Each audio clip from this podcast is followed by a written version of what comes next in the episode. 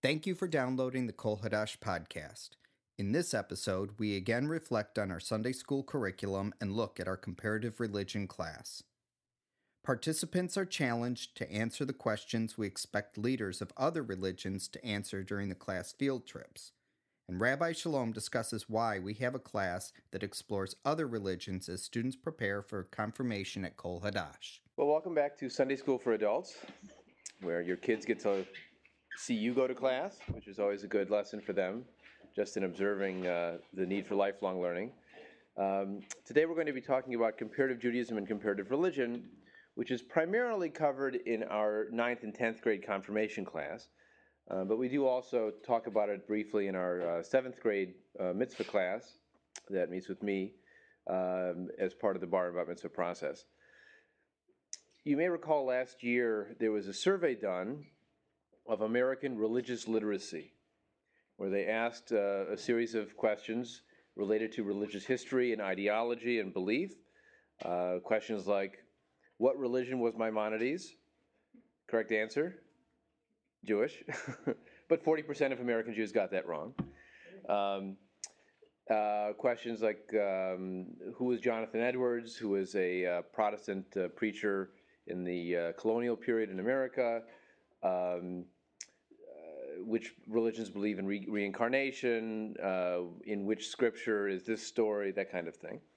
Um, and they found that the highest scoring group for religious literacy was Anyone remember? Atheists and agnostics. they scored the best overall, um, shortly followed by Jews and Mormons. Those were the three best. Because you had to demonstrate knowledge not only about your own tradition, but also about other religious traditions. And often, uh, what happens when you're in that either religious minority uh, position or an irreligious minority position, uh, you know what you don't believe, and you know what's going on around you as well as your own specific group. So while uh, an evangelical Protestant, let's say, might have done fine on a question about the New Testament, they might not have done as well on the question about Maimonides or about what actually is in the Quran and not just what they've been told is in the Quran, or um, Buddhism or Hinduism and so on. So that was the trick. Uh, not just knowing what you believe, but knowing what others believe. Now, the reason why we make comparative Judaism and comparative religion our confirmation curriculum is that um, we want people to be able to answer what sounds like a simple question, which is, What do you believe? What do you believe? Well, at first you think, oh, well, that's easy. But then when you start to think about, well, I belong to this institution, but do I really believe everything that it says? Or I was raised this way, but I don't know that I agree with everything. And well, I say doing uh, holidays is important, but I never go to synagogue or to church. Well, how can we figure out what we actually believe? There are a couple ways you can do it. There's evidence that you can look for. Look at what kind of books you own.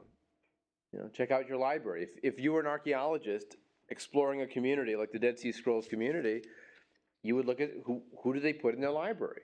Because that's emblematic of what was important to them to keep, not just to take out of the library and send back or to borrow from a friend and return. What do they buy and what do they put on their shelves? You can see what you say you believe, and often that's, a, that's close to what you believe, but it may not be identical. You always have to check other details too, like what do you do? Now, you'll say people who say, uh, charity is very important to me, but they give almost no money and they spend almost no time volunteering. So I think saying charity is important is important to them, but maybe charity itself isn't as important to them. So you look at what people actually do, what you actually do in terms of what you really believe, and ultimately, what kind of community do you join? That will say something about what you believe or about your priorities. So you will get people who personally might be humanist, atheist, agnostic, questioning, who will join a more traditional religious community. And you might say, why? Well, it doesn't reflect what they believe, but what it does reflect is what's important to them. Because in this case, connection with the community or a sense of continuity, a sense of tradition is more important than living in a community that absolutely agrees with their values. And that's a value too, that sense of continuity, a tradition, a sense of community. So you'll get people who uh, live in small towns who join the local Reform temple because that's what's there. If there's a Jewish institution, they themselves might be more inclined to something more secular, but they want that sense of community. And so, in the priority question, that's where it settles. Now, part of exploring this question of what do you believe, or what do I believe, if you're asking yourself, is looking at what other answers are out there, what our friends and neighbors believe, or even not our friends. other options that human beings have created in looking at the human experience, because in the end, religion is a way of approaching the human experience. What does it mean? What happens after I die? What am I supposed to do? All those big questions are questions that religion answers. And if humanistic Judaism or humanistic philosophy is going to really be worth anything, it has to also have answers to those questions. It has to address those human needs. And so that's what humanistic Judaism also tries to do. But one of the ways you can find out what those questions are and find out what our answers are is to look at other answers to those same questions. It's as if you had only tasted vanilla ice cream all your life. Now you need to taste the other flavors. And you may come back to vanilla, that's fine. But to have only had vanilla and to say, I'm only going to uh, eat vanilla and read vanilla and learn about vanilla, is not to expose you to all the wide varieties that are out there to make the choice of vanilla that much more important and relevant and meaningful, and your vanilla-ness won't be challenged in the future by all these other choices because you've integrated the idea of choice into what you have chosen. And it's helpful to know what you don't believe. That's part of that choice making. Now, in our seventh grade class, our students are going through the bar mitzvah mill, or the gauntlet, you know, that, that happens in the North Shore area if they're living in these suburbs. Uh, they may be going to as many as uh, 40 or 50 uh, services a year, depending on how many the parents will allow them to go to. um, and uh, it's, um, it's a challenging process, but they need to know, in some ways, to be oriented to what they're going to see.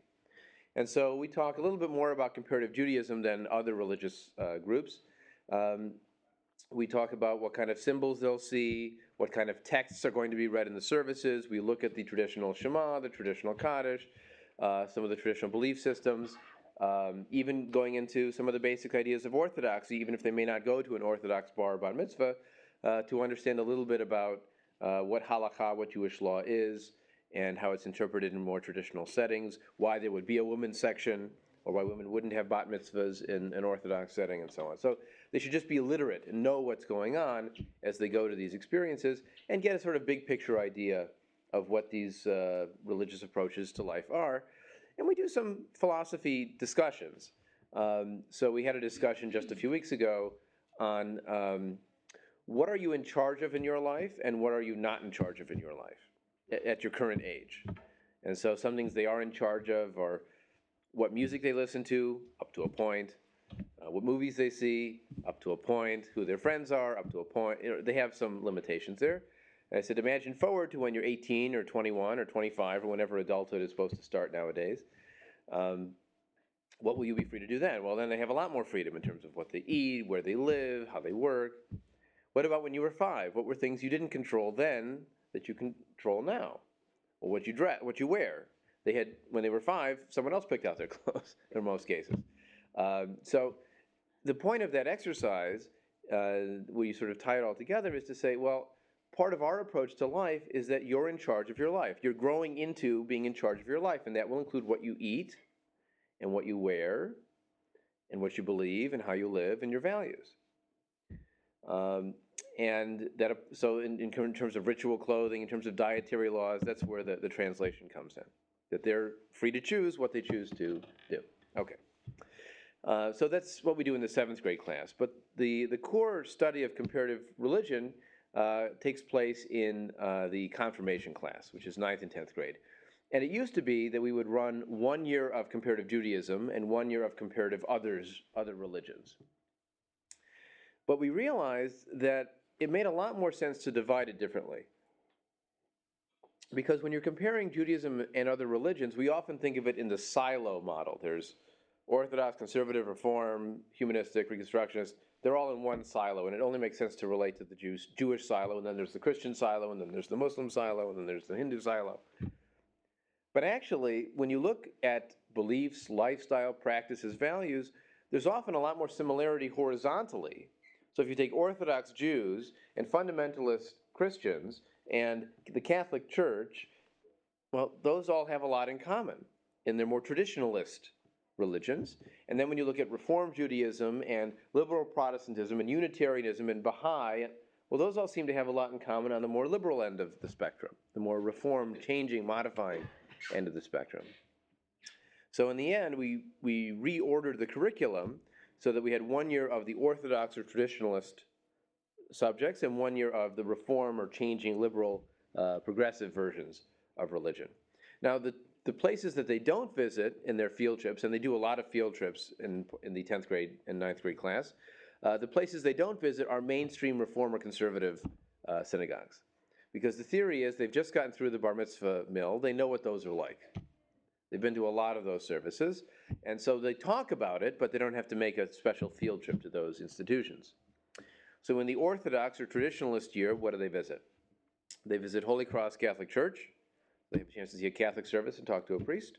And they always talk with the clergy after the, they see a service and then they have a discussion with the clergy person to ask a series of questions I'll talk about in a moment. So first they visit a Catholic church. They also visit an Orthodox Jewish service. Uh, fortunately, there's one in Highland Park, and they run services every day, so they can go to the daily Saturday, uh, daily Sunday service.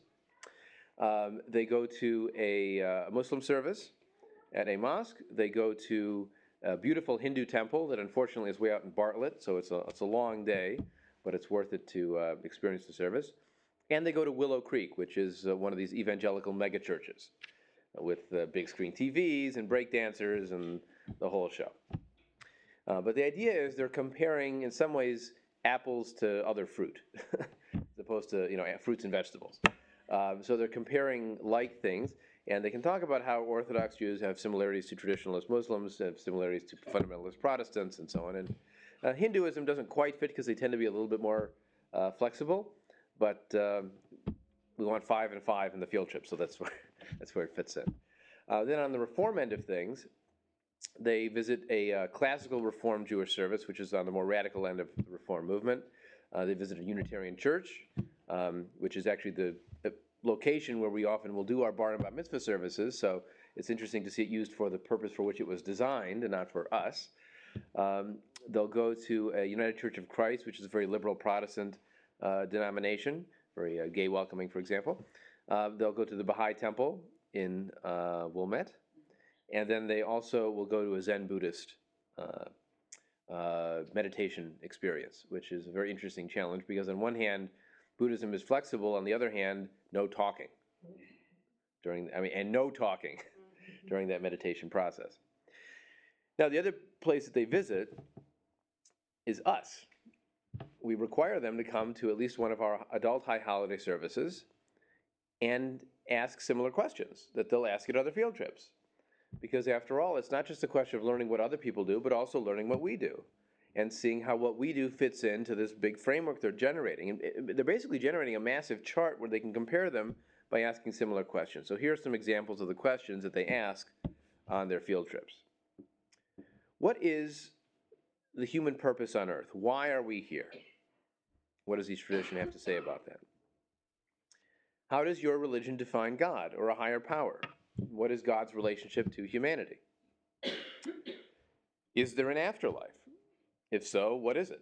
Is it reincarnation? Is it heaven? Is it sort of a, a drop goes back to the sea? What, what's, your, what's your vision? How much does God control and how much do human beings control?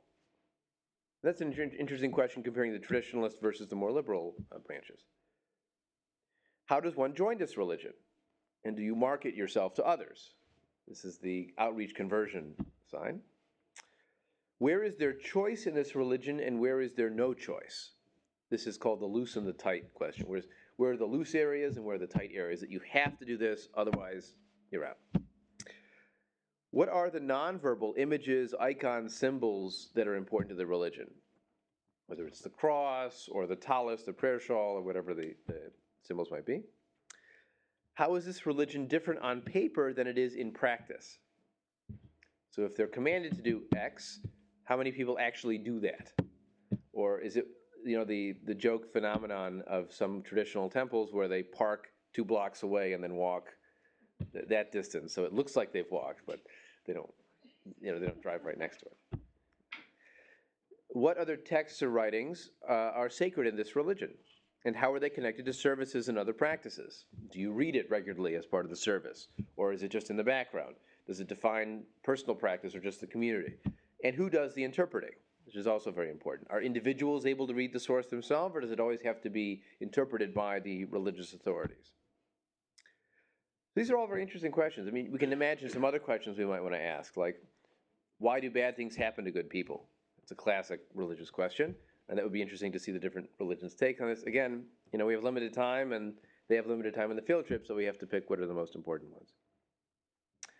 So that's, in its essence, in a nutshell, what we do in this class. And what comes out of the class are the experiences they have in these locations, the material they read in advance to prepare them, and then the uh, sort of debriefing afterward, talking about what they saw and reviewing these uh, questions and answers.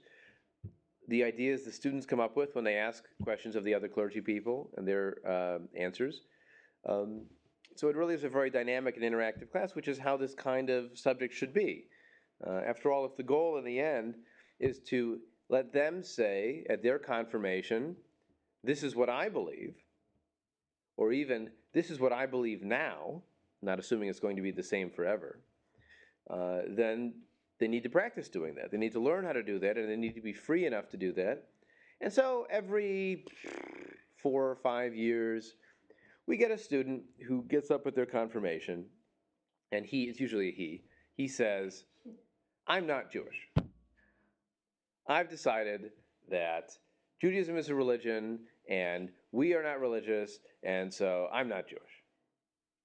And I always respond to them, that's part of a Jewish tradition. because there are lots of Jews over the centuries who have come to the same conclusion and said, I'm not Jewish, and they may change their mind over time. You know, people come back, they spring comes and they want a Passover Seder, or they have kids and they want a Hanukkah. I mean, those emotional resonances are there. Look, sometimes it's part of the family dynamic. Sometimes it's part of teenage. You know, where can I rebel? They pick their spot that they're going to push back. Um, but our approach needs to be to affirm the right to choose rather than to impose it on them because, in the end, you can't force them to do anything. Right?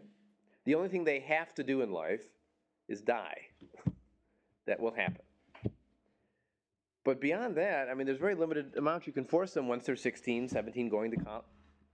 Far better, in my mind, to create an ethos of choice such that even if they choose to not stay connected, that's in the end their choice. But they know that this is a tradition that affirms choice. And if they choose to come back, they're welcome back. On the other hand, we get a large number of kids, and these are the most, I mean, these are also satisfying, where they say, you know what, I, I really like what we do here the best because I've looked at all the other choices, I've tasted the other flavors, so to speak, and uh, I find that what we do is meaningful, it's relevant, it's not too long, it's mostly in English, so I know what's going on, it has a lot of advantages, uh, and it seems to fit with the way I live my life. And honestly, that was the most meaningful thing for me growing up in a humanistic congregation was the feeling that the way I lived every day and what we did in the synagogue or in a religious education setting were exactly consonant. My parents went to adult services, and I saw that, so it meant that it was a community for the adults as well. Um, their values at home were the same values we were learning about in the synagogue. We weren't doing one thing in one place and one thing somewhere else. And that consistency was very meaningful to me in terms of choosing my own identity. I didn't feel like I was picking one or the other, and I didn't feel like um, there was hypocrisy going on. Uh, now, hypocrisy is a very strong word. I don't use it very often. Um, and the nicer term is inconsistency, that it just doesn't match. You know, we dress one way in one place and one way in a different place. We um, say we believe one thing one place, but we, it never comes up outside of that other setting. Well, that's inconsistency. Um, and in some ways, we are similar to Orthodoxy, and this is the irony. This is a good question for them to explore after they visit Orthodox Judaism. Because in Orthodoxy, what you do in the synagogue is what you do at home.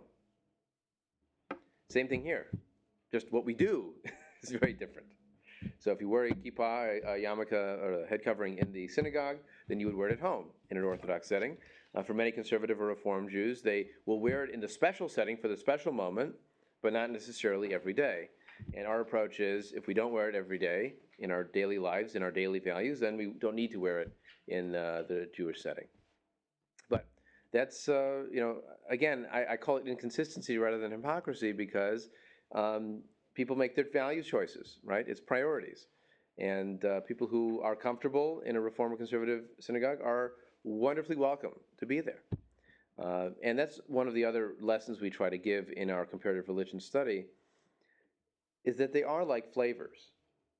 Now, can you argue with someone that strawberry is better than vanilla? Well, you can try. But you're not going to get anywhere because it's a matter of taste. It's very hard, if not impossible, to argue about varieties of taste. You like one thing, I like something else. This tastes good to me, this tastes good to you. Wonderful.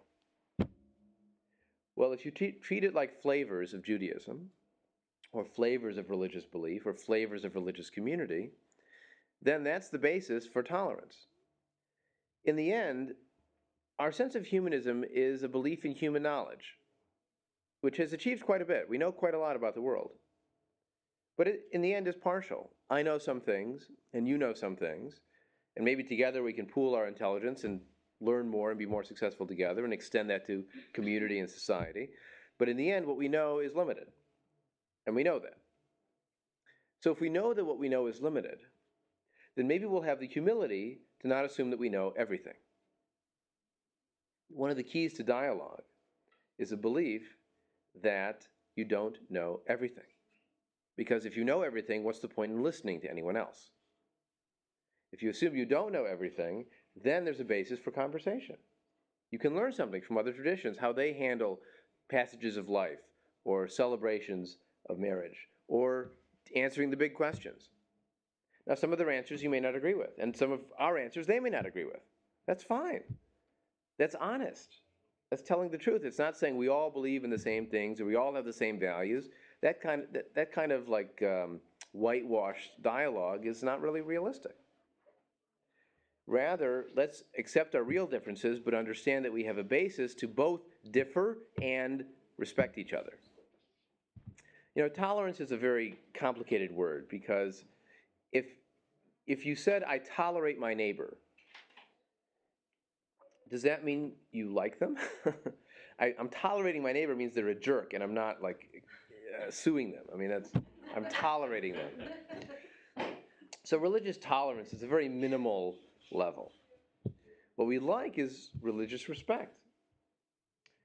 When I was uh, 16, I had a confirmation at the Birmingham Temple, and the subject of my confirmation speech, the title was "Even an Atheist is Entitled to Some Happiness," and the theme was that um, you know, uh, sort of the Rodney Dangerfield, we get no respect but also, if we want to be respected, we have to respect other people also. You model the change you want to see in the world, says the bumper sticker. You want to have your perspective as a humanistic Jew or a humanistic Jewish community respected by others, then you have to model that respect in return by learning about them, by you can ask probing questions. After all, if I respect someone, I respect their intelligence, I respect their dignity, I respect their ability to fight back. I mean, I respect their strength and who they are. So if they ask me challenging questions, I'm happy to hear them because I know my answers. And I don't get upset at hearing those questions because I know what I believe and I feel comfortable in what I believe. I like vanilla, I like my taste. Well, if that's the case, then this exploration, visiting other congregations, uh, talking to the other clergy, is not a threatening experience at all. Rather, it's a way of sharpening your own self definition by comparing yourself to other people. Okay. Uh, any general questions or comments or reactions to that? Please. Well, when you're talking about the the bar bat mitzvah mill, uh, I don't think that we're going to experience that in Arlington Heights, right? So I have a little bit of concern that Shane's going to get a lot of Catholic, a lot of Lutheran, from her classmates and never experienced mm-hmm. former conservative because she's not in the North Shore. And I'm wondering if, if we look at our class dynamics, that we look at the curriculum as well, mm-hmm. and see where families are coming from because I look at the kindergarten class and we've got Gurnee, we've got you know, Libertyville. Libertyville, we've got Wisconsin. Yeah. and, you know, maybe that that needs to be looked at as well. Mhm. We- we To add it in. cover Some of that. Well, Dawn, we've had other students from less Jewish areas before. We have, and you know, it's always balanced out because as Rabbi Adam pointed out, they do go to a Reformed congregation. They go to the Sinai congregation in the city, which is more classical Reform and has a Sunday service. Um, so they are getting that. Um, it's, I think, as it's always a balancing act, and Right. and while we're not ignoring Reform Judaism, and they're also talking about it in classes, um, you know, I think it, we don't want to spend too much time visiting Reform and conservative synagogues because then we would have to cut something else. Right. So I think I'm comfortable with the fact that they do go to a Reform congregation. Um, and they spend a lot of time talking about it. And the other thing is, I mean, it will vary widely by family dynamic. You may have a family that's living in an area where their kids are going to school with not a lot of Jewish kids, but they're going to be going to services through family members, through Right. cousins and things like that. So every family is going to have a different, every family is going to have a different experience of that. But Yeah. I think the combination of visiting a variety and talking about it, which Mhm. is just as valuable, if not more so, is, there's a good balance being hit, I think. And, and I'll mention one other thing that is education doesn't stop at the classroom, right? If this is education into who they are and who they want to be, then parental involvement is fantastic. I mean, at a certain point when they're teenagers, they don't want you there. that's that's the dynamic too.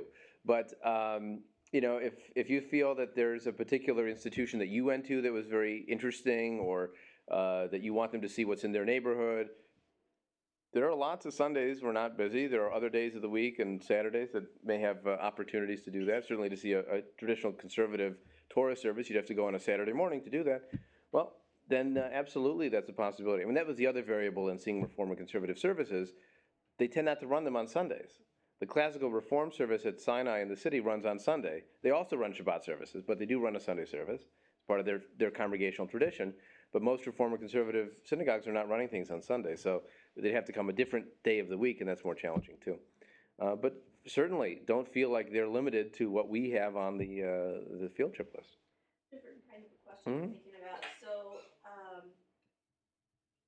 humanistic Judaism, you know, you- certainly is considered in the progressive Yes. realm. And so, when you're thinking about ice cream and flavors, you know, we're very much open to different kinds of flavors and encouraging. But but wh- when our kids talk to people of more from more traditional backgrounds, they're coming from a very different perspective, right? In Mhm. terms of no, it's vanilla ice cream or nothing.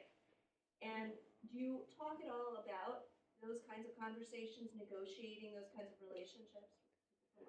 We do in the seventh grade class. Um, we do an exercise I call humanistic Jewish self defense, uh, which does not involve physical contact. I mean, it's a verbal uh, conversation. So we look at some of the some of the challenging questions that they might get and how can they answer them. And we talk about things like, don't get mad, because when you're in a discussion, you get mad, you lose. If you sound calm and reasonable, you win.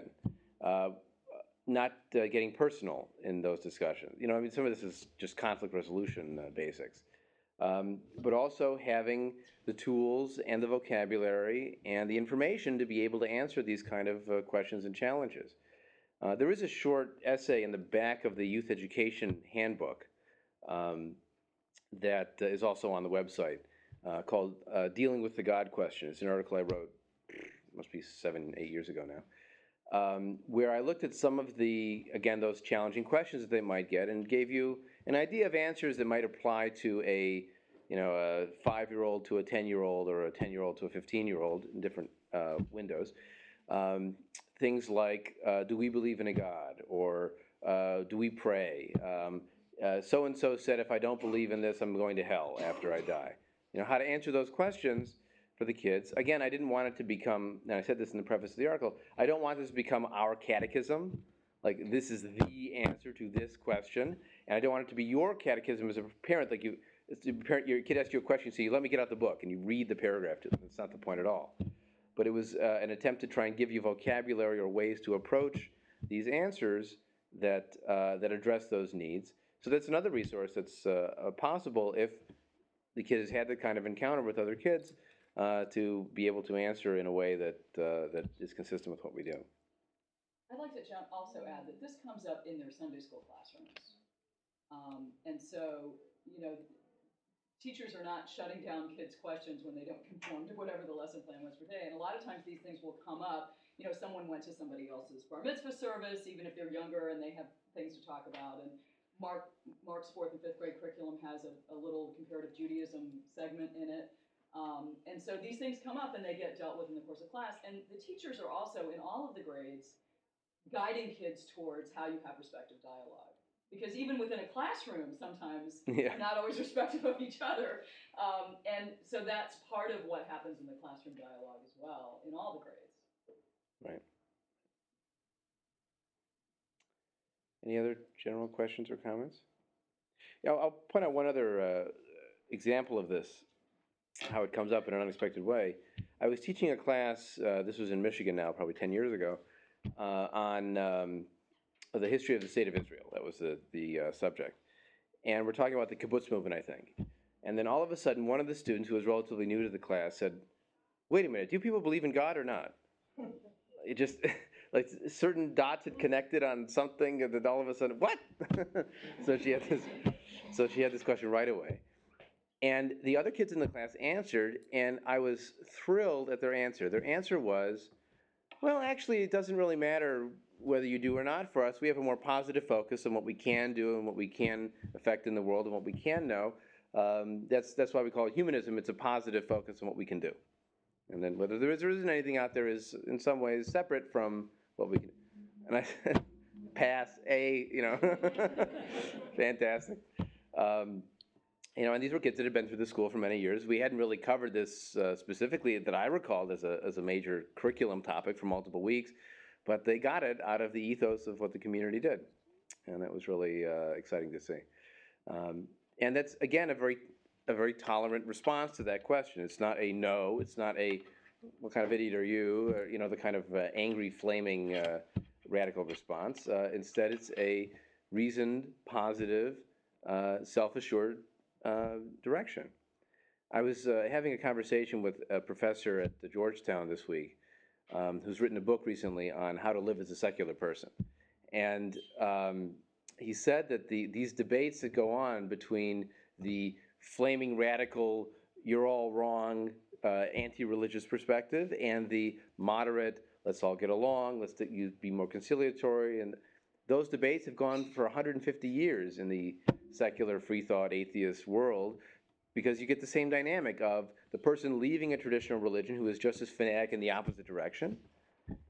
And you get the person who may have been even raised in a secular setting or raised in a more tolerant setting who doesn't feel the need to blow up bridges as they're emancipating, let's say, from a traditionalist perspective.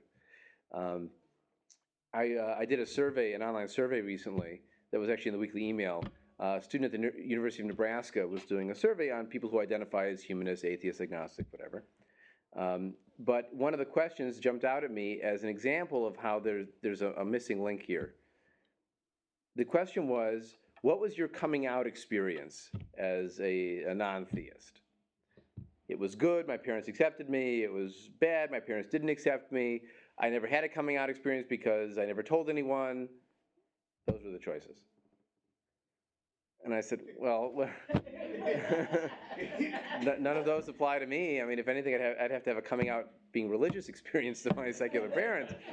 And, uh, and I realized that that was just a, a hole in what he understood as this population. Uh, that a second generation person who is not doing the breaking away has a very different dynamic. And the kind of community they create and the kind of message they present, I think, is going to be a more positive one because they don't have, they're not fighting the demons of the past in the same way. So my father, who was raised in an Orthodox setting, um, has some very anti-religious edges to him, and um, I'm a little more sedate about those kind of things because it's not personal for me. Uh, I was at a dinner with, the, with our family in New York once, and I mentioned I had been studying the Jews of Spain. And so my uncle, my father's brother, said, Oh, so you learned about how they committed all these sins and that's why they were expelled from Spain? And I could see my father, like, you know, like the volcano sort of getting ready to. And I jumped in and I said, Well, actually, we're studying just more uh, economic and political factors. We don't get into the theology as much. And he said, Okay, he understood. And as we were walking home, my dad said, I saw how you did that. And I see that that was there was nothing to be gained by the head-on assault, so you redirect and move on. And uh, but again, it wasn't as personal for me because it's my uncle I see once in a while, not my brother that I have to wrestle with. So uh, that I think gives us a little bit more of a grounded, uh, calm response to these kind of challenges. Any other questions? So what I thought might be interesting is to go through these field trip questions and um, see what our answers might be. Um, or we can also look at which of the uh, groups that they visit and what's missing, what other options might be out there that would be interesting for them to look at. Um, so let's do the second one first. So in the traditionalist camp, they look at a Catholic church, an Orthodox Jewish synagogue, a Muslim uh, mosque, the Willow Creek uh, Evangelical Protestant Church, and the Hindu Mandap.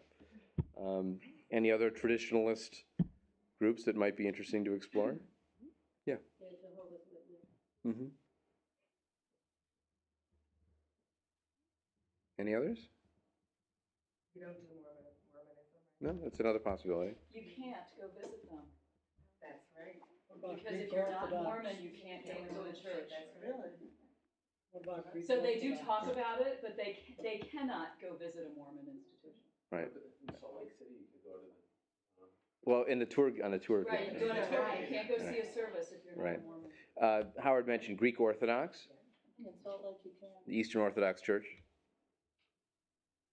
Yeah, I mean that's a, that covers a huge swath of the world, and uh, it's not Catholic, very emphatically not Catholic, and often much uh, even more traditionalist than the Catholic Church. So the Catholic Church had their Vatican II Council where they modified the language of the liturgy and they uh, stopped blaming the Jews for killing Jesus. The Eastern Orthodox Church has not done that yet, so they have a ways to go. Theoretically, you could subdivide Muslim into Shiite and Sunni, and uh, you know have a couple of us there. Baptist is another. I mean, you could have to you have to pick which flavor of uh, traditionalist Protestant, right? Again, probably can't go to a service. Um, you have to be. uh, You have to worry if they welcome you into that service. yes, come in. Yes. Okay. Um, and on the liberal end, um, on the Reform side, uh, we have Reform Judaism, which is a more classical Reform, the sort of uh, more English style Reform.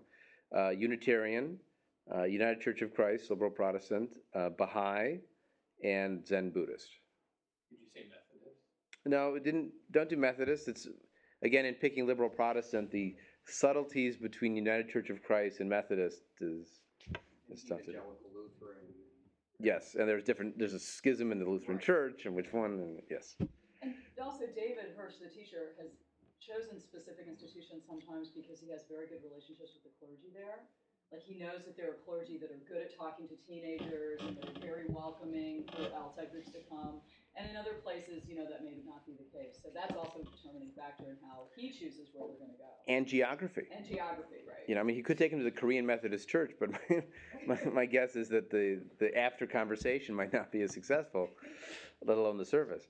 Um, and uh, again, you know, you don't want to travel too far. The Chicago Sinai in the city is the only example of that uh, in the area, but um, you know, we have uh, in Highland Park is the Orthodox Jewish setting, and uh, the Holy Cross churches in Deerfield, so it's uh, easier just to do it that uh, that close more closely.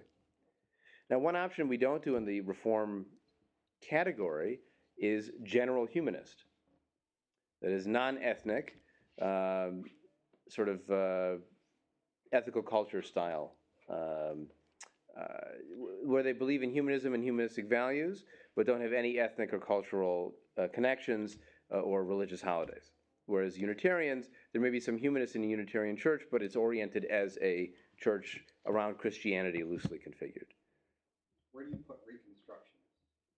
Reconstructionists is an interesting case because they are theologically liberal, but their practice is more traditional. Um, so if you read through a service, it would feel not in, not 100%, but probably 90% like a conservative service. But if you read their translations or the footnotes or the essays or the philosophy, it would sound a lot more like us. But they're committed again in that that priorities, their priority is that tradition, the connection with the past, and so they are focused on the traditional liturgy and traditional ritual practices. Uh, even if the belief system is very different, they found a way to, uh, to bridge the two.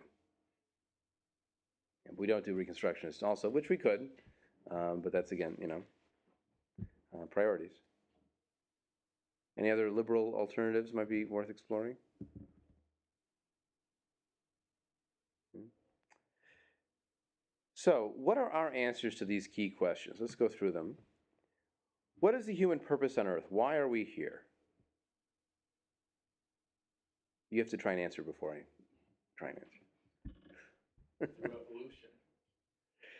Okay, so that's how did we get here? Okay. That's part of the question. But you know, there may be some lessons out of that. I mean, if the only lesson of, uh, were evolution, then we would say then our goal on life is to propagate our genes.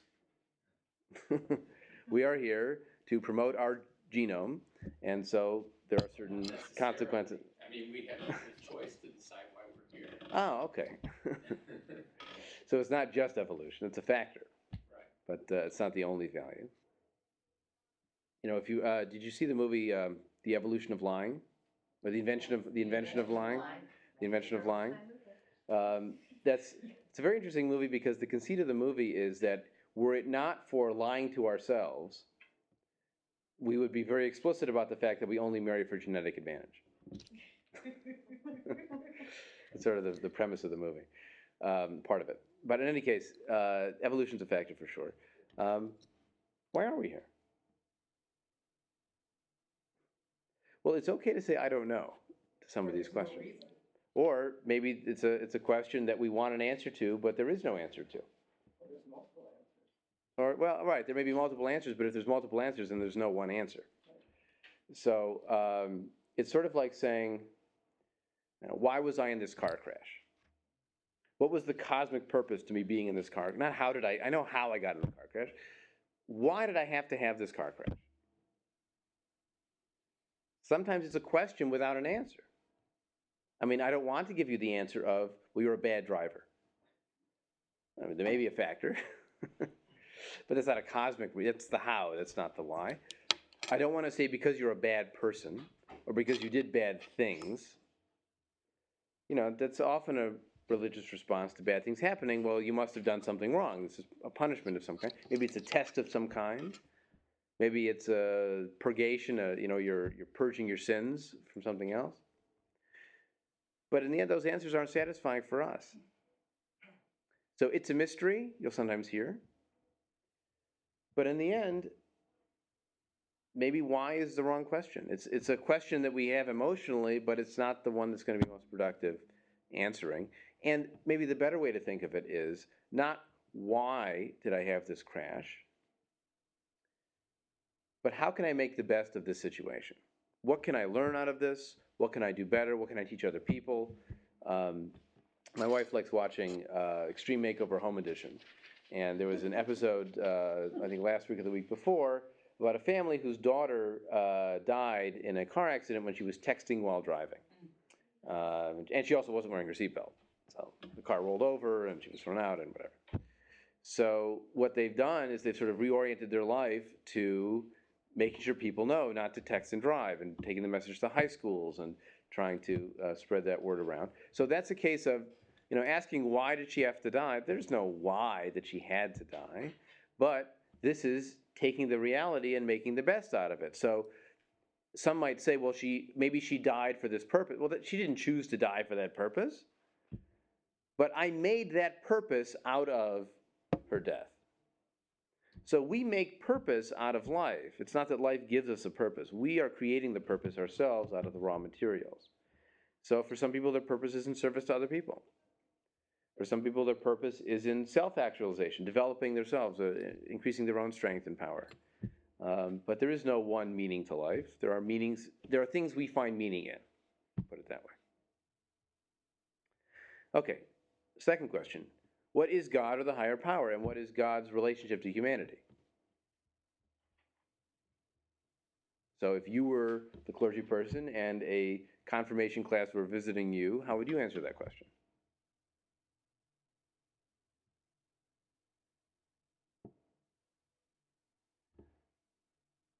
This is why I get paid the big bucks.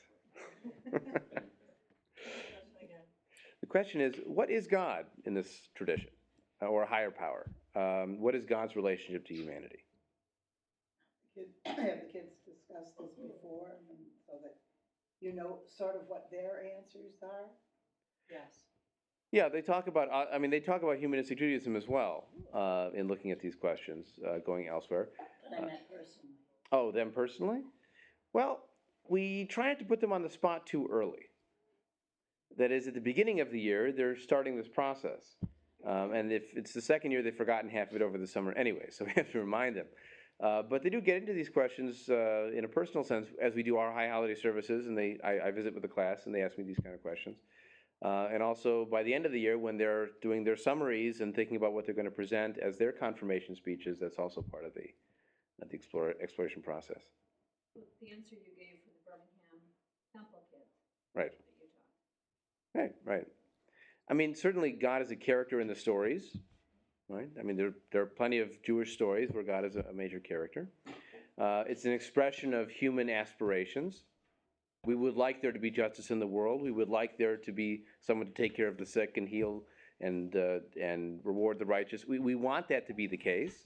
So it's, it's an expression of human desire. Well, it may not happen without us doing it, but the desire is what's being expressed. And the one thing that we want to make sure is that you don't expect the higher power to do it for you.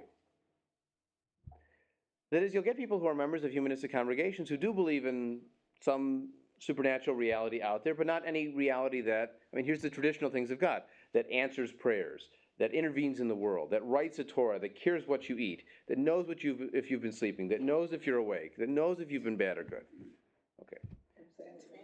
My daughter's more convinced of than God.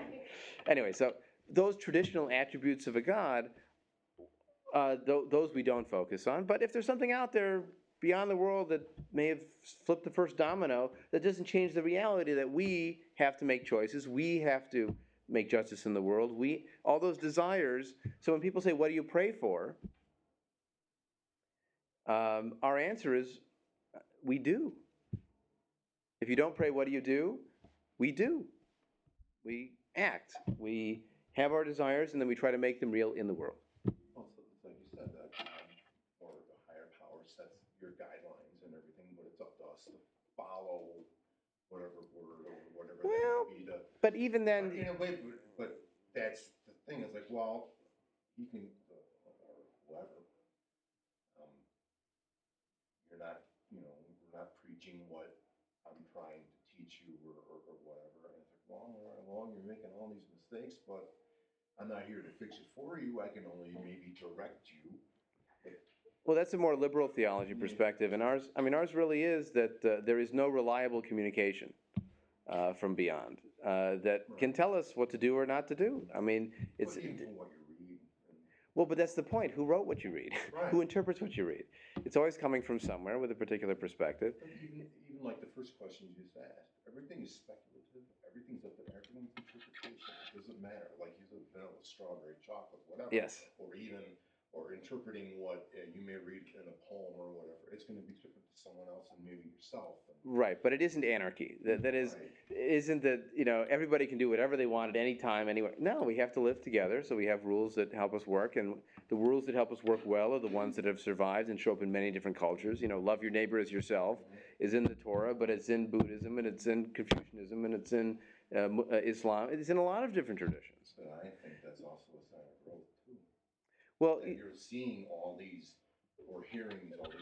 Yes. interpretations. And so again, this is where we come back to uh, what I said near the outset that for us, the religious phenomenon of humanity are expressions of the human experience, responses to what human beings do and need and learn. Uh, so that's how we can learn from other religions, even if we don't believe in how they say it came to be. So if uh, Christianity believes that Jesus said X, Y, and Z, whether or not he said them or not, uh, we can take those principles as expressions of, again, human desire, human need, human ethics, and we can choose to follow them or not. Uh, but even more importantly, we can evaluate them not based on whether the God said them or not, which means you can't let them go, but based on how they affect people. So I mean, right now, the conservative Jewish movement is really being torn over the passage in Leviticus 18 about homosexuality.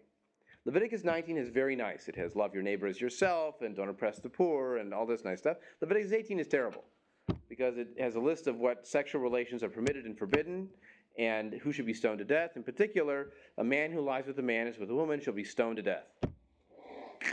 Gone. Now, liberal religions can say, well, we don't choose to follow that particular rule. But religions that take following the letter of the law very seriously, Orthodox Judaism, even conservative Judaism to some extent, uh, fundamentalist Christianity, have they just can't let it go because it's in the book. And so they, I mean, in the conservative movement right now, they went through this long process to decide whether they would ordain rabbis who were gay. And in the end, the resolution was yes, we can. Or, they, they, they came out with three decisions from their law committee. Two said they couldn't ordain them, and one said they could, which means that any community can choose whether they want to or not. Um, and even the one that said they could said that homosexual sex was still a problem. That they could be gay, but doing gay was a problem. So, thanks a lot. yeah, sign me up for that. All right. So, um, but but but they're, they're just they're just torn on this because they're committed to interpreting the letter of the law, but following the letter of the law to some degree. And uh, when you take it as an expression of human desire, human culture, human evolution in terms of morals, not just biologically, um, then you can leave it behind because this isn't relevant to our modern day and age and values and acceptance and so on. Well, that's a flexibility that we have that others might not have. So it's what, what is your standard for evaluating? This is like question four how much does God control? How much do humans control? Well, we get to choose our values and they can, they can be flexible, they can evolve. They draw on the wealth of human experience, but they're not bound as in a revelation to what was said before. Uh, the third question Is there an afterlife, and what is it?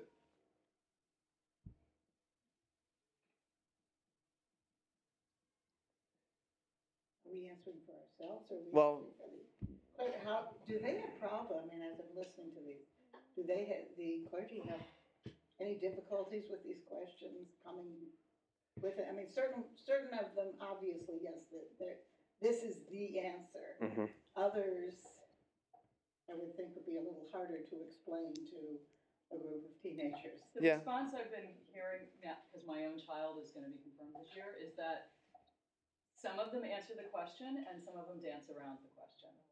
And she said a lot of the time, they really don't get a very clear, straight answer from the clergy. Especially, uh, obviously, in the more liberal branch of religion, because they're trying to make it more open-ended. Um, and she, Eva was saying that when they went to Holy Cross and they had questions about communion, Mhm.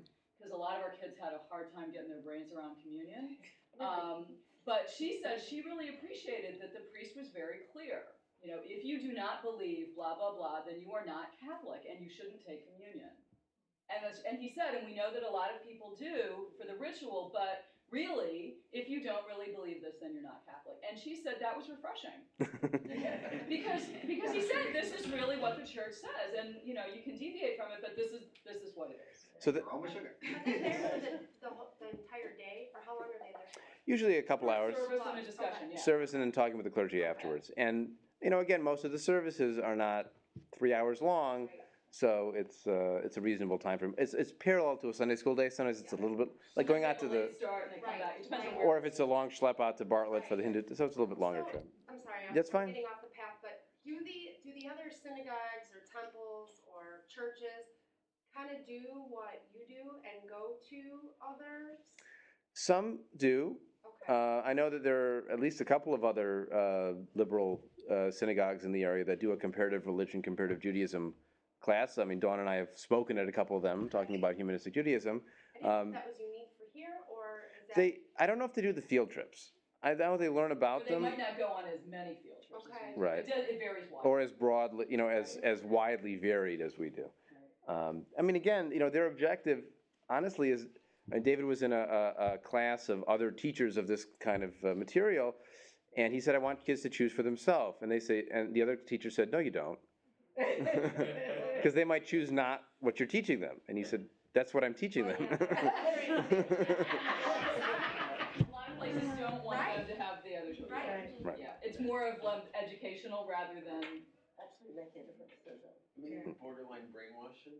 Yeah. well, I, um, I went to, I went to a Jewish day school, and the kids asked me almost those identical questions. They were amazing. It was an eighth grade class, and they just, they got it. I mean, I just very simply answered in a very straightforward way, and they said, okay, so you don't believe that there's an afterlife?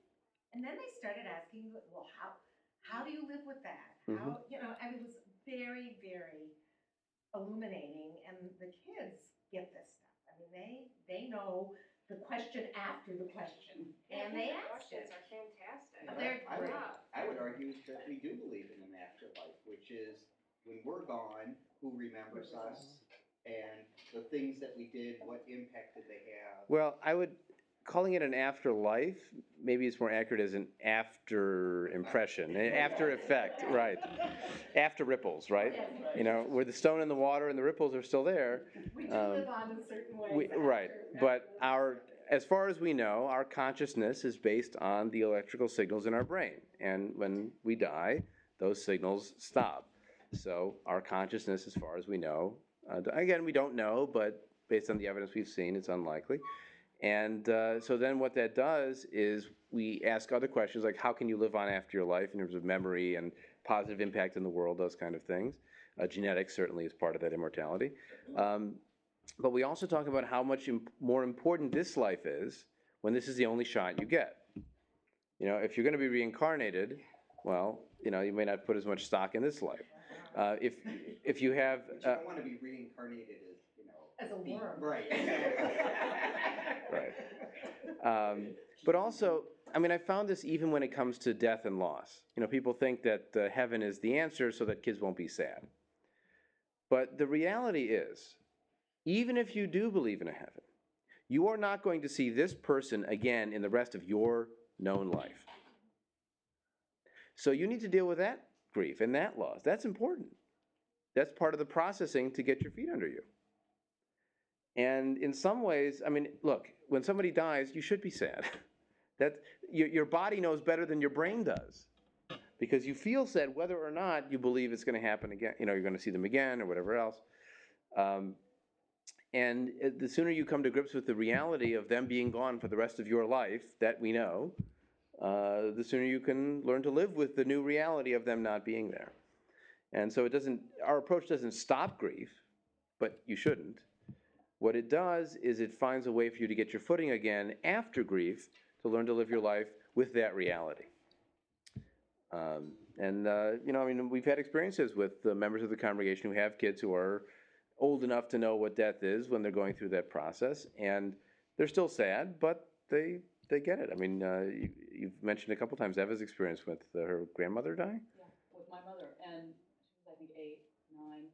And I actually found that our approach was more comforting than the traditional one. And we had, I mean, you know, everybody was sad, but like you said, this was the reality, you move on. And, and it was much easier to deal with, honestly, that way, and talking about the legacy of memory, than to then suddenly, I mean, I've heard parents say, you know, if you if, if heaven is the answer to how you deal with grief for kids, that just leads to a whole barrage of other questions like where is it and what are they doing and uh, Do they keep getting older? do they, right, you know, will, do, will, will she remember me by the time I get up there? You know, and all this other stuff that then you're, then you're just making up answers because we don't know. right. Well, th- Whereas I think the reality actually is more comforting to deal with. this is what gets this gets back to the um, the movie The Invention of Lying, where uh, his mother is dying, and she says, "I'm very scared. I'm very scared." And so he he's the only person in the world that can lie at this point, and so he makes up a story about an afterlife. And Mansion, yeah. everyone gets a mansion in the sky, and and everyone else wants tell us more. Tell us more about the man. How do we get to the sky? We, we need to know. Uh, How many it's bad things can I do before I lose my mansion? right.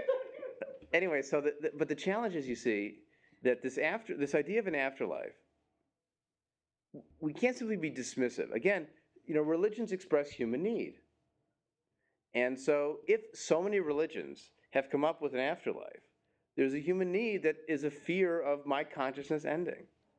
And you can go back to the ancient Greeks, Epicurus, one of the first humanist philosophers.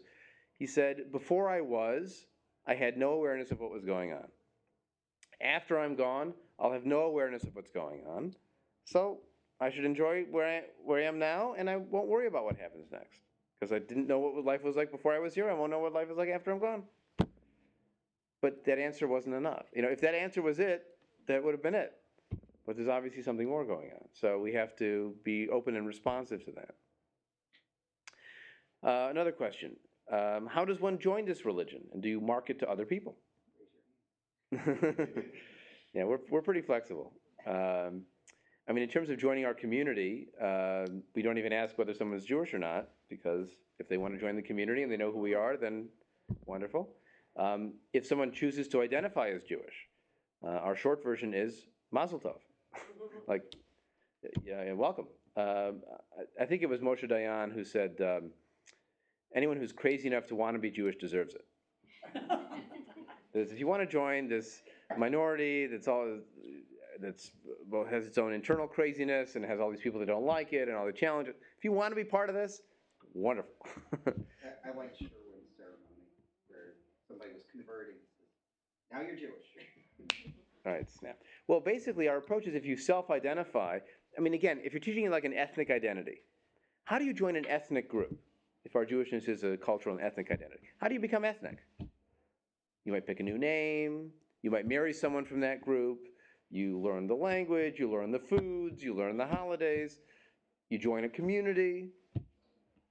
Well, if you've taken those steps, then our approach is welcome. And we often will use language like adoption instead of conversion because it's not like you've seen the light. Uh, in this case, it's you've joined the family. And so you're part of the Jewish family. And honestly, even those people who have married Jews who themselves don't identify as Jewish are, in an extended sense, part of the Jewish family. I'm part of my wife's family. I sometimes think they're crazy. She thinks my family is crazy. That's how it goes. You should say that with your mother. Yeah, yeah. Well, she should know I say it when she's here or when she's not. Right. Me on Facebook. I know.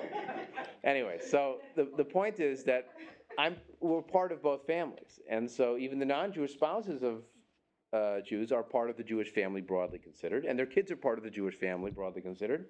Um, and that kind of an approach is much more open and welcoming.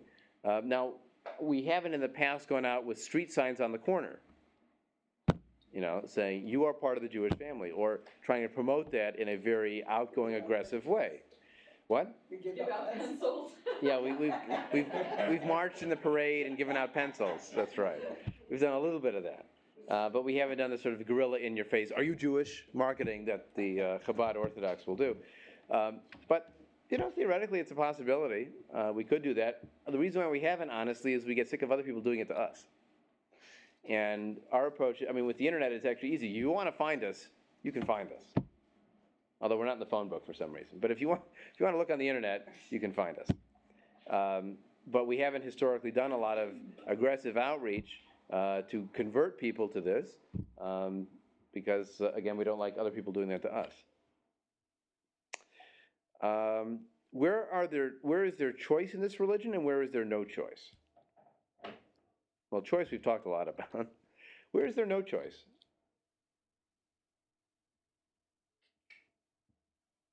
I think that it, if somebody does believe that a higher power guides them, that it's important to communicate with said higher power, we don't really accept that as, as an option, that you do need to take responsibility for your actions and you can't. Well, I'll, I'll qualify that. If they choose to believe that privately, fine. If they choose to mention it personally, if they insist the community follows that approach, that's where we'd part company. See, one of our challenges is we affirm people ch- making choices, even if their choices are beyond what we've defined as a humanistic Judaism. Reform Jews are free to choose what they choose, and Orthodox Jews are free to choose what they choose. But if you choose, I'll give you an example. If you believe that men and women need to be separate uh, by gender for a meaningful service, if you choose to attend our services knowing that we don't do that, that's up to you. We're, there's no inquisition going around checking what you think. But if you tried to impose that value on our community, then that would be beyond the bounds of our community. Right. And, You also can't do it. right, I mean, that, that wouldn't, that would, that would be a, one of those tight areas where there's no choice about it. That, one of the But non-negotiable doesn't you you couldn't positions. join the congregation. That's It would right. just be, it would be a matter of your own personal comfort. We, we had conversations about that when the congregation was folded, some of which were pretty dynamic. Mhm. And you really can't tell people how they should think. We, we, even if we did all the surveys we wanted, you wouldn't find out. Even if we stopped you on the way into the high holidays and made you fill out a survey Right. to go inside. Right, exactly. I had a So- fellow poll that actually asked me this week on a telephone poll that asked whether I believed in God and a whole bunch of. And do you attend religious services? Right. See, I love those because they'll say, you know, um, how often do you attend religious services? All the time. How often do you pray? Never. It had a whole bunch of, it had politics and a bunch of other things, but I was sort of surprised when. yeah, yeah. You know, those. We often get questions about, um, so if you're so open and everything, then why can't, why can't we sing, um, theistic songs during services? Because you're open. And I got a question, uh, from Minnesota congregation recently, somebody who came from Unitarianism, and says, we get to sing all the religious songs there. And, you know, we need to talk a little bit about our distinctiveness. That the reason why there's a separate movement in Judaism called humanistic Judaism is because we don't do theism in our communal practice. Right, We sing what we believe, what we all believe, the values we all share. Right. And- Educationally, it's another story. Right. And be, this is the only place for people who feel that way. I Mhm. mean, that's my other answer is, Yeah. you know, if there, there are lots of other places that you can go for that. But if this is what you believe, this is it. Mhm. And if this weren't here, I would be unaffiliated. And, you know, everybody should have a home where they feel comfortable. And there can be, there have to be lots of varieties of that so that people can feel comfortable. But, you know, there are other people, people who have other perspectives have other places to go. Right, right. Well, it's a very interesting uh, challenge for us um, in saying what you can and can't believe. Well, you can believe whatever you want, but what we do as a community is based on a certain set of principles. And if what you would require goes beyond those principles, then this might not be the best home for you. But in the end, you're, we'll take your money. I mean, you're free. you're free. I mean, you're free to join but uh, but in the end, uh, it's it's it's meaningful to you, and that's the other point that's uh, relevant related to what Dawn said. That what's meaningful to you is a reasonable standard. Yes. Do you have a question? I came here to get you. Okay. Let's go sit next to Okay. Nana. I'll edit that. Thank you. okay. What happened to the little shy guy? Yeah. Well, he's, he grew up. Okay. So, um, I mean, in the end, I think that uh, this question of comparative religion does bring another question up about what we've chosen to do in the class. And that is, why not spend our confirmation class exploring what humanistic Judaism is? Just spend the whole year on that, maybe one of the two years, uh, or even both years, because after all, this is a lifetime process of learning. We have rabbinic students that study uh, very extensively for a long period of time. Um, why not just spend those two years talking about what we do believe? Wouldn't fill the time. you run out of topics? Thank you.